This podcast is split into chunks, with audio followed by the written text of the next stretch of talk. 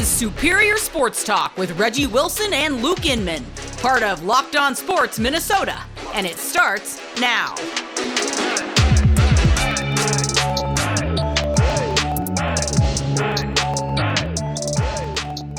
Back in the lap, Reggie and Luke back at it. Another episode, Superior Sports Talk, presented by Locked On Sports Minnesota. I got my guy back, Reggie Wilson, riding shotgun. Feels good to have you back, brother. Yeah, man, good to be back.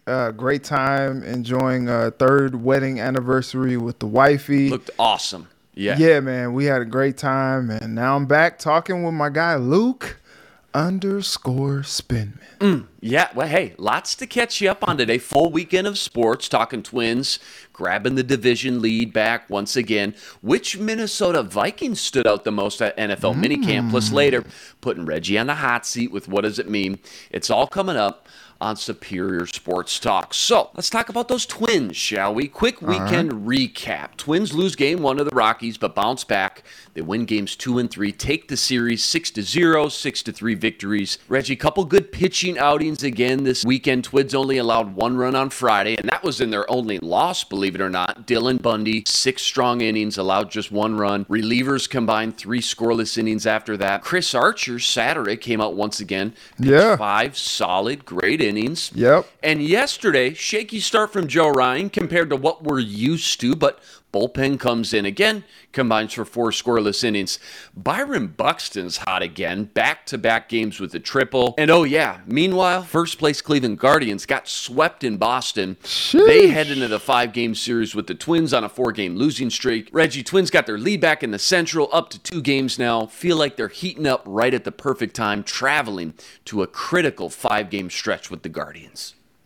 Yeah, and it's interesting because you wonder how they were going to bounce back after that series against the Guardians where they just had some gut-wrenching losses, and you're just like, come on, man.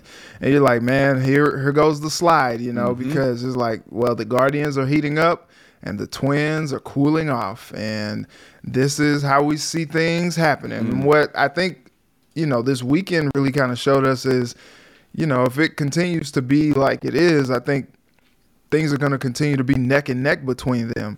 I do think that the Twins in this pivotal series against the Guardians, they need to go out and, get it done. At least win 3.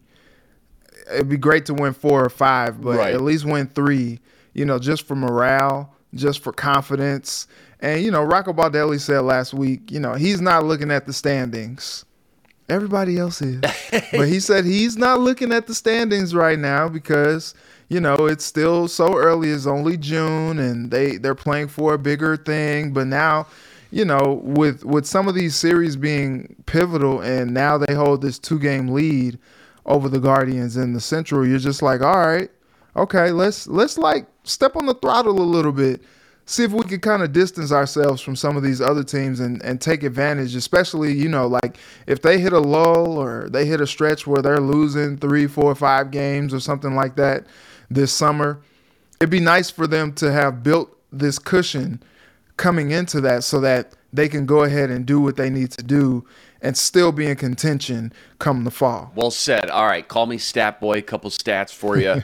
You've been gone a while. Let me get you caught up. Sit back. Here we go. First one, Aaron Gleeman, the geek on Twitter, since his 0-for-30 slump, Byron Buxton's now hitting .298 in his last 23 games. Pair of triples, couple home runs, .385 on base percentage, .690 slugging. Buxton went 3-for-3 yesterday with a walk. Knock on wood, I think it's safe to say Byron Buxton may be back. Here's another one from the geek. After pitching just 19 innings, his last 2 seasons combined, and not posting an ERA under 4 since 2015, Chris Archer has a 3.14 ERA through his 14 starts with the Twins this season. Don't call it a comeback, but man, oh man, that's been a lot of fun to watch. Archer get back to his prime and peak level, probably a handful of years ago when he was at his best. Last one from our boy Nash Walker. Twins just won their 40th game on June 25th. They've now actually won 41. Last season, when did they win their 40th game? July 19th. So obviously, far outpacing last season's team by a mile. What's the most impressive stat here? Buxton's latest surge, Chris Archer going from 0 to hero, or the Twins' just overall record compared to last season's pace? I think it's the overall record. And I don't think it's close because, you know, you look at how the bottom fell out last season and you're just like, dang, man, like that just wasn't what you were expecting from this team that kind of had a little bit of a fire sale, you know, at the trade deadline as well. And you're just like, dang, well, there goes that season. Mm. And then they come out this year and they struggle a little bit over the first few weeks. And you're just like, dang, man, are they going to do this again? Is it going to be another lost season with all this, you know, expectation from this group to really compete and try to make a playoff spot happen? And then they go on this roll, and now you're talking about this first place Twins team that really has all the pieces to stay in first place. Mm-hmm. But you know, you find encouragement from, you know, if you got win number 40 in July, you're a month ahead of that, and that seems to believe in. And we've said this on this show several times. It seems to really point in the direction that this Twins team is actually good. They may just be good, Reggie. Are we overthinking it? It might be. You look at the bullpen and you're like, oh man, you know, that's an experience, mm-hmm. you know, every week. Mm-hmm. And then you look at sometimes how inconsistent the bats are, and you're just like, but then you see weekends like what we just saw, and you're like, maybe they're actually just good. The teams that you were just like, all right, here's the real measuring test. You know, you play mm-hmm. the Blue Jays, you play the Mariners, you play the Yankees. They competed well against those teams. And you're just like, well, maybe they're actually just good. Here's the thing. If we would have thrown some money, let's just say at the beginning of the year. You always want to throw some money, man. We'd be feeling good. Hey, don't make the same mistake Reggie and I did. Bet online. Bet online, number one source for all your betting needs. Get all the latest stats, news, and info on Bet Online. Check out betonline.com today. That's betonline.com. All right, weekly tradition on this show. You know what's coming. ESPN's latest power rankings released a few days ago. And the top looks the same. Yankees, Mets, Dodgers, Astros. Twins, meanwhile, dropped from 11 to 12. No big deal. Guardians jumped 15 to 14. Closed the gap a little bit. White Sox, 17 to 16. Now, this was all before the weekend series, so keep that in mind. But the article did note the Twins had been slumping heading into the weekend thanks to, what else, plethora of injuries. And the pitching staff starting to show their true colors, they said, maybe could be a sign for things to come. Thoughts on the latest power rankings, specifically them noting the Twins pitching regressing back to the mean as they far exceeded everyone's wildest expectations, you know, the first two and a half months of the season. That's fair. I think it's fair, you know. It's interesting, though, that they have them behind teams like the Giants, the mm-hmm. Cardinals, mm-hmm. the Blue Jays, which mm-hmm. they competed well against. I think it's so interesting. Like, the Twins have a better record than some of these teams that are higher than them. Right. But you know, we're not the ones making these rankings. And I think, you know, the pitching does kind of scare you a little bit. Mm-hmm. Just looking at it, you know, you saw a good outing from Archer. Bundy's been performing better as well. Solid. In his last few starts. And you're just like, okay, all right, maybe he shook the kinks out. And, you know, the guy's a veteran, so he knows how to pitch. And now, you know, you don't expect – I think Joe Ryan is still just kind of trying to work his way back into some rhythm here. Mm-hmm. He had a really long layoff, and COVID is nothing to play with. And he's probably just trying to get back into a rhythm and really try to find it again. And I don't blame him. You know, maybe if we see it for 3-4 more starts where he kind of struggles a little bit, then maybe you get a little bit concerned. But I'm not all that concerned just yet. I think, you know, we just kind of see how it plays out and you know, react accordingly. But the bullpen, man, it all comes down to the bullpen. I think this team would probably be a little bit higher mm-hmm. on these power rankings if the bullpen was better. And I say that because if the bullpen was better, their record would be better. I see maybe like 4 or 5 more wins at least if the bullpen is better, because they put themselves in position to win a lot of games that the bullpen in turn blew. Mm-hmm. And look, 12 was fair. You know, they could have, you know, given it to him a little bit worse than that, depending on, you know, how bad this bullpen has looked at times. But they were like, you know, we'll be fair with them. You know, it's so interesting, too. You know, the White Sox are kind of like flailing a little bit. They're only 4 spots back. Right. Like, right. Goodness gracious. Like, they still, you know, the national people still believe in the White Sox abilities to bounce back and challenge for the division crown. And so maybe they know something we don't. You usually get what you pay for. Twins payroll, $140 million. Mm-hmm. Highest one in the reliever department, the closer department, Tyler Duffy making just 3.6 mil. So kind of get what you pay for. All in all, knowing that, actually, I think they're actually, especially after this weekend, going shutout innings game after game. Yeah, inconsistent for sure. Probably the weakest spot on the team, no doubt. Yeah. But knowing how little they've actually invested into that department, thank goodness for a guy like Johan Duran developing and progressing the way he has, because they just really simply haven't put in a lot of assets or investments or just money into that position. Twins got a chance, prove their worth, jump up a couple spots in the rankings, and do some major damage. Huge series on deck. In fact, you could argue biggest series of the season to this point. 5-game bundle, Royal Rumble with the Guardians, including doubleheader Tuesday. Mm-hmm. Tonight at Sunny Gray on the Mound, first pitch, 6:10 p.m. Bad news is Twins have their next 11 of 14 games on the road starting tonight in Cleveland. Good news is Guardians lost 4 in a row. They're on a little streak here. They're on a little slide. So maybe the Twins are catching them right now at the right time. Rest assured, Reggie and I will be back here to break it all down. All right, to football we go. 76 days until week 1 of the NFL season kicks off. ESPN highlighted each team's biggest standout during NFL minicamp just over a week ago. Vikings insider Kevin Seifert was wowed and dazzled by rookie linebacker Brian Asamoah from Oklahoma. Seifert noted the speed of Asamoah jumped out to him, showing off his sideline-to-sideline speed he showed on tape coming out of college. It begs the question just how quickly coaches will get him acclimated and involved on the field early in the season. Other notable NFC North standouts included Rashawn Gary for the Packers, no surprise there. Second-year wideout Trinity Benson in Detroit. And believe it or not, in Chicago, 5th-round rookie tackle Braxton Jones out of Ohio State, who's apparently already working with the first-team offense for the Bears. Reggie, your thoughts on Asamoah and the rest of the NFC North players that wowed at minicamp? Yeah, I think, you know, Rashawn Gary is probably a given here. He's just like, he had a career-best 9.5 sacks last season, and, you know, they – Domofsky talked about how he's looking lean and muscular and, you know, really kind of spinning that forward into a good offseason so far. And look, it's to be expected. You know, he's a rising talent for them. So that's fine. That's fair.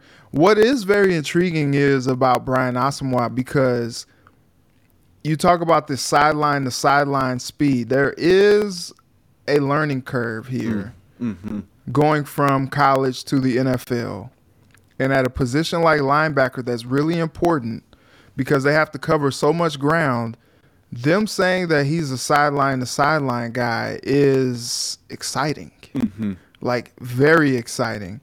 But, you know, they have very, very good inside linebackers right now with Jordan Hicks and Eric Kendricks. And so now you're looking at a luxury.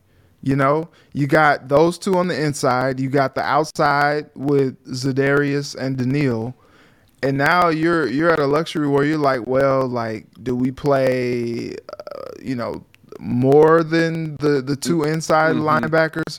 Or does Asamoah really, you know, get a chance to challenge Hicks for some playing time? Are there packages in there where maybe he comes in on third down so that maybe he can, you know, get a runner out of the backfield and keep up with them? Right.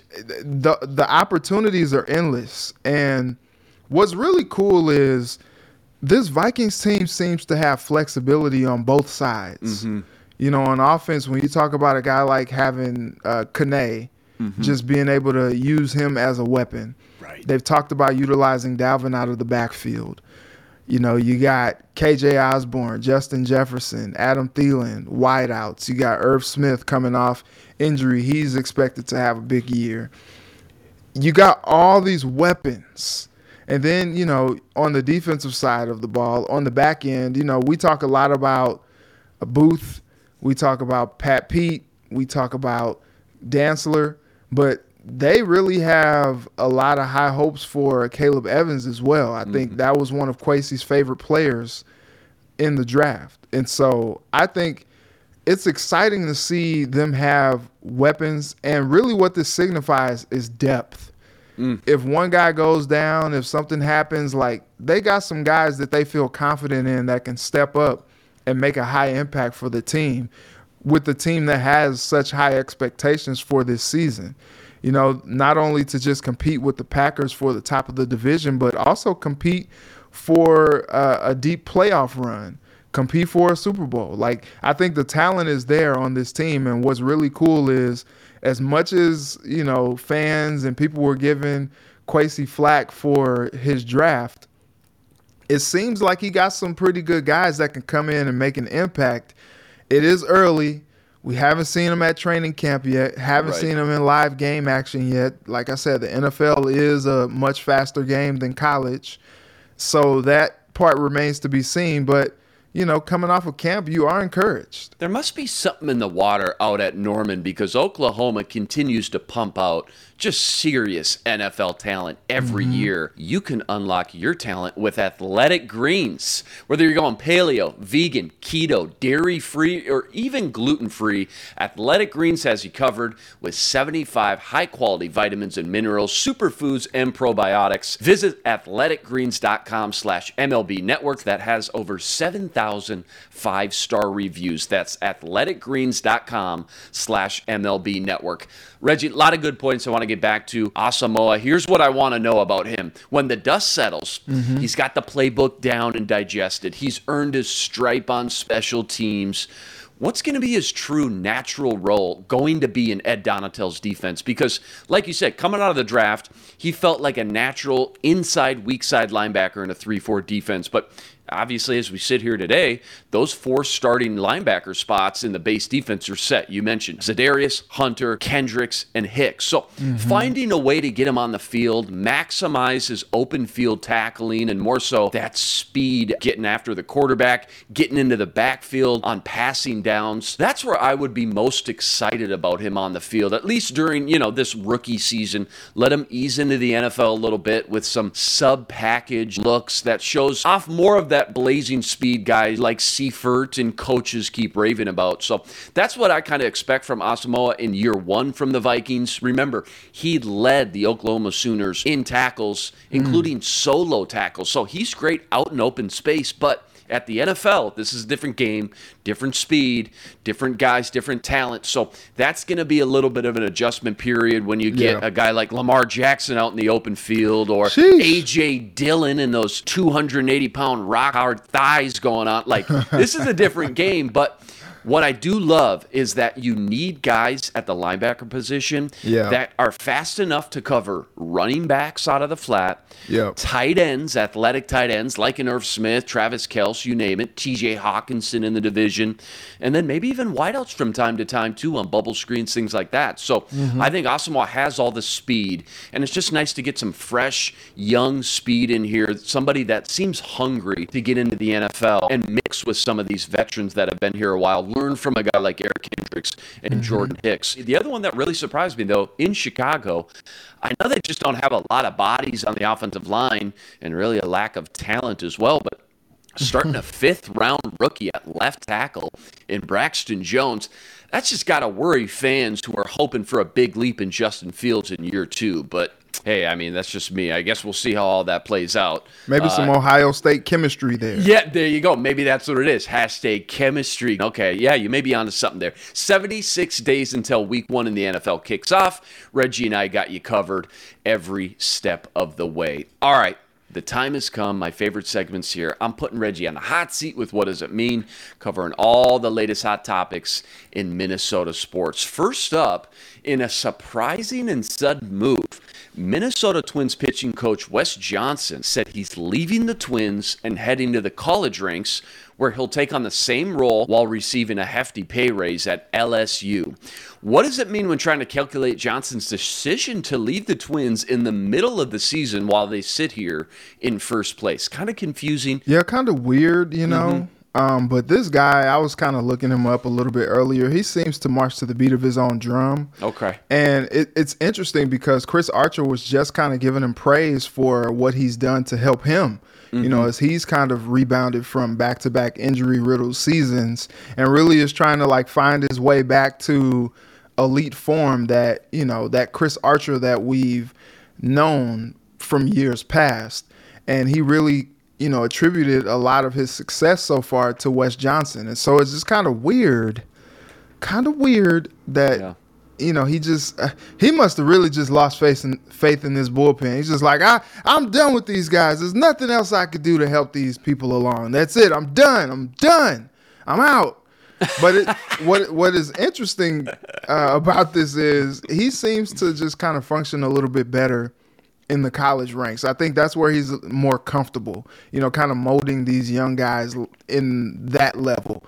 You know, before that, I think the Twins was his first major league job, and he just kind of made the leap from Arkansas. And he's originally from Arkansas. Now he gets the chance to go back down to the SEC, do his thing, and establish himself. I guess reestablish himself. But it's just kind of weird that you will leave your team high and dry, like. You know, I guess when LSU comes calling, you say hello. What y'all got for me? You said hefty pay raise. Well, let me see. Let me see what I can do. Rocco. Yeah.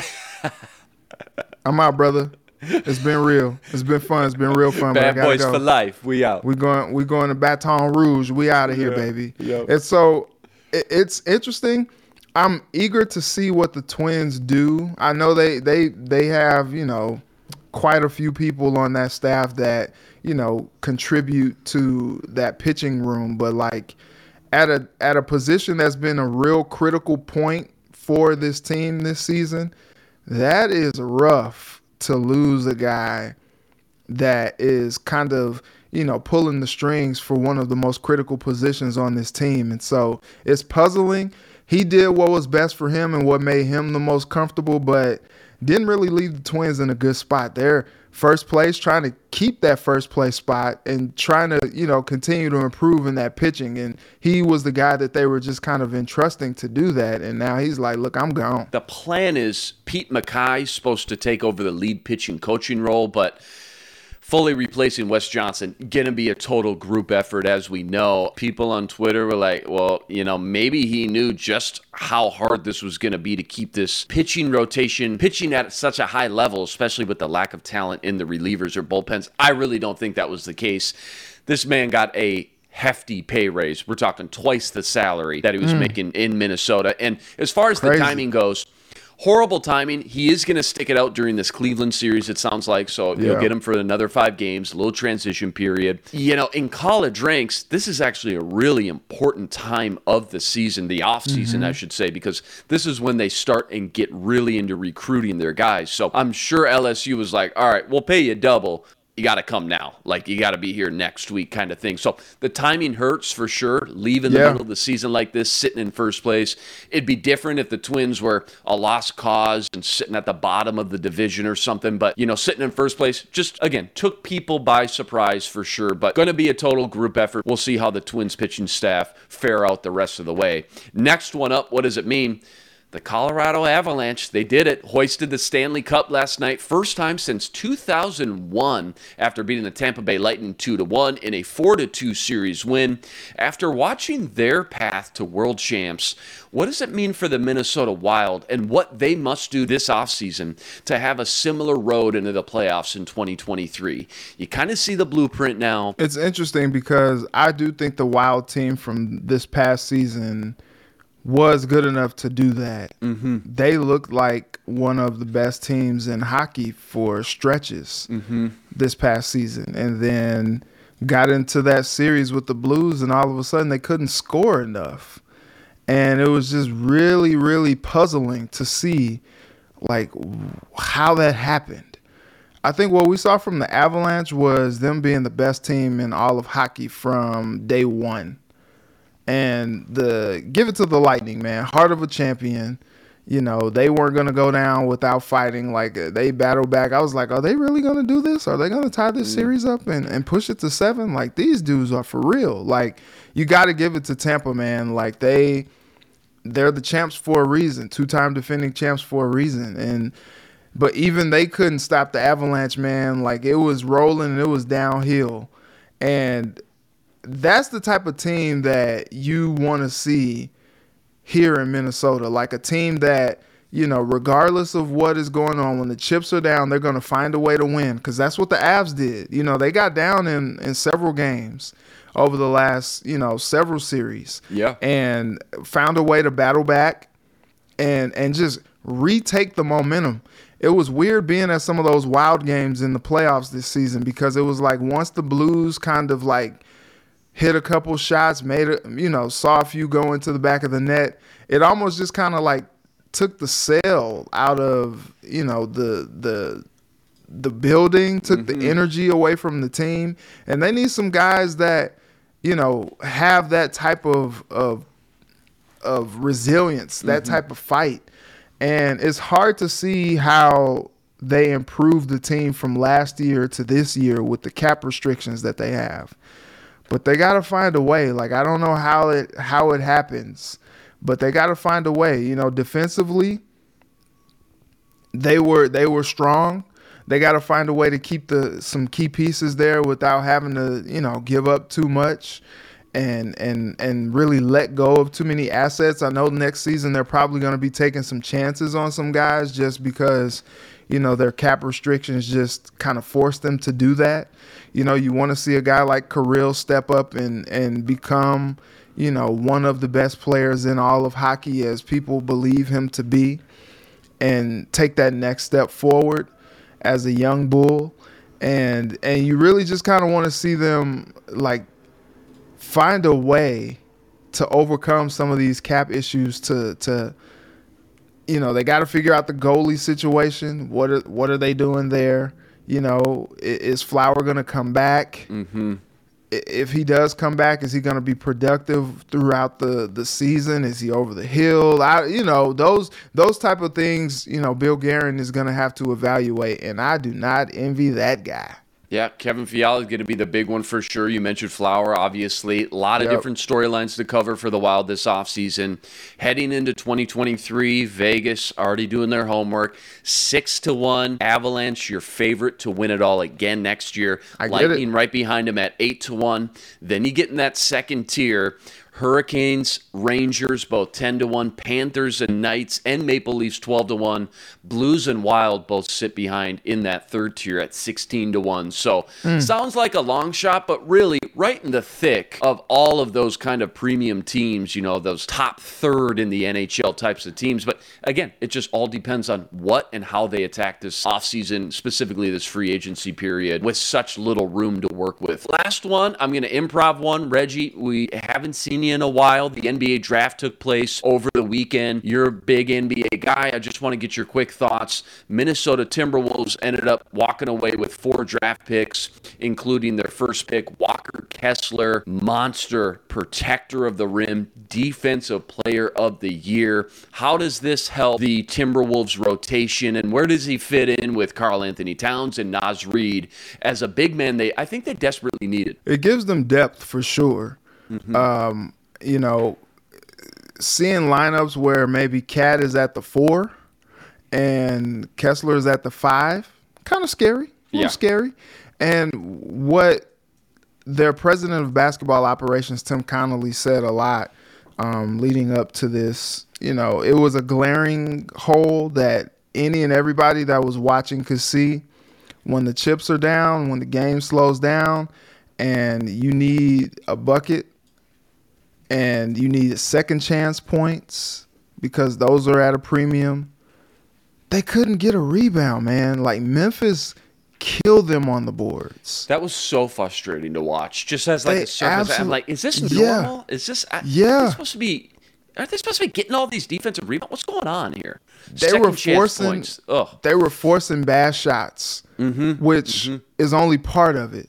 The second part of it is grabbing those boards when they brick those shots that they were doing. And those type of things gave them momentum. And then that's when you started to see some of the Avalanche go, where they were just draining threes, draining shots, and just kind of took over and just kind of took the Wolves' will. If you got some people that are going up and getting rebounds, like, you know, you look at the Warriors, they like to play that small ball, what they call death lineup. But, man, they were getting killed on the board, so what did they do? They started playing Kevon Looney more.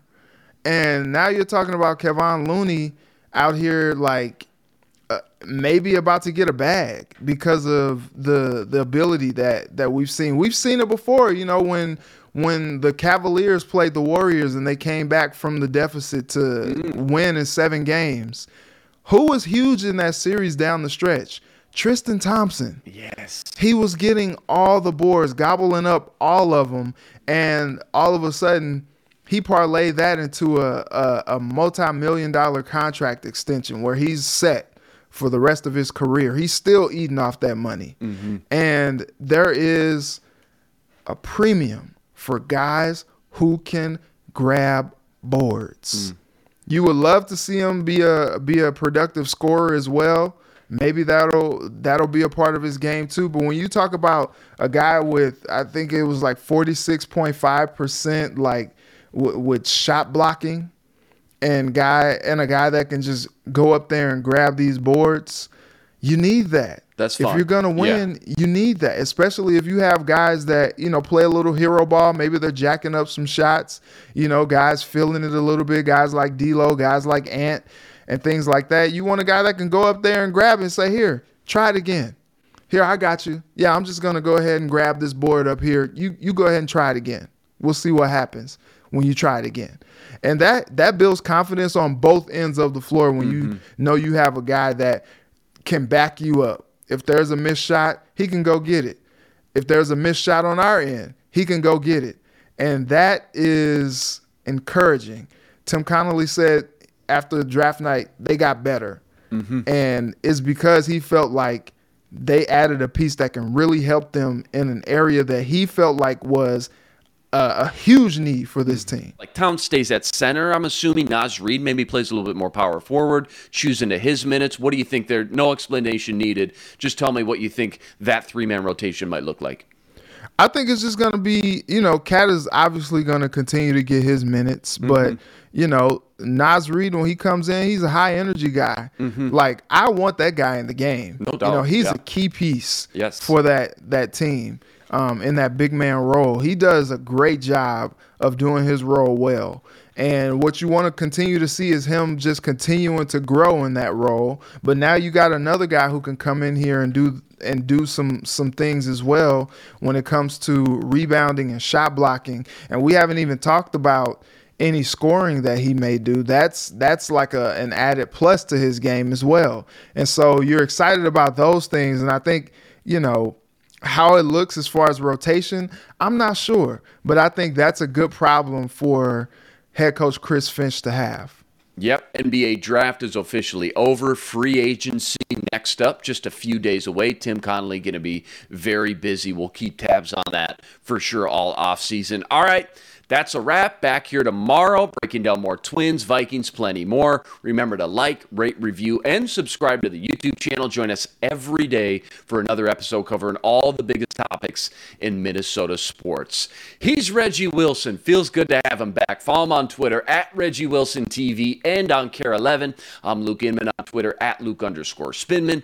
Tune in tomorrow. Superior Sports Talk, part of Locked On Sports Minnesota. For Reggie, I'm Luke. Until tomorrow, signing out. Be blessed. Spread love this week. This is Superior Sports Talk with Reggie Wilson and Luke Inman, part of Locked On Sports Minnesota.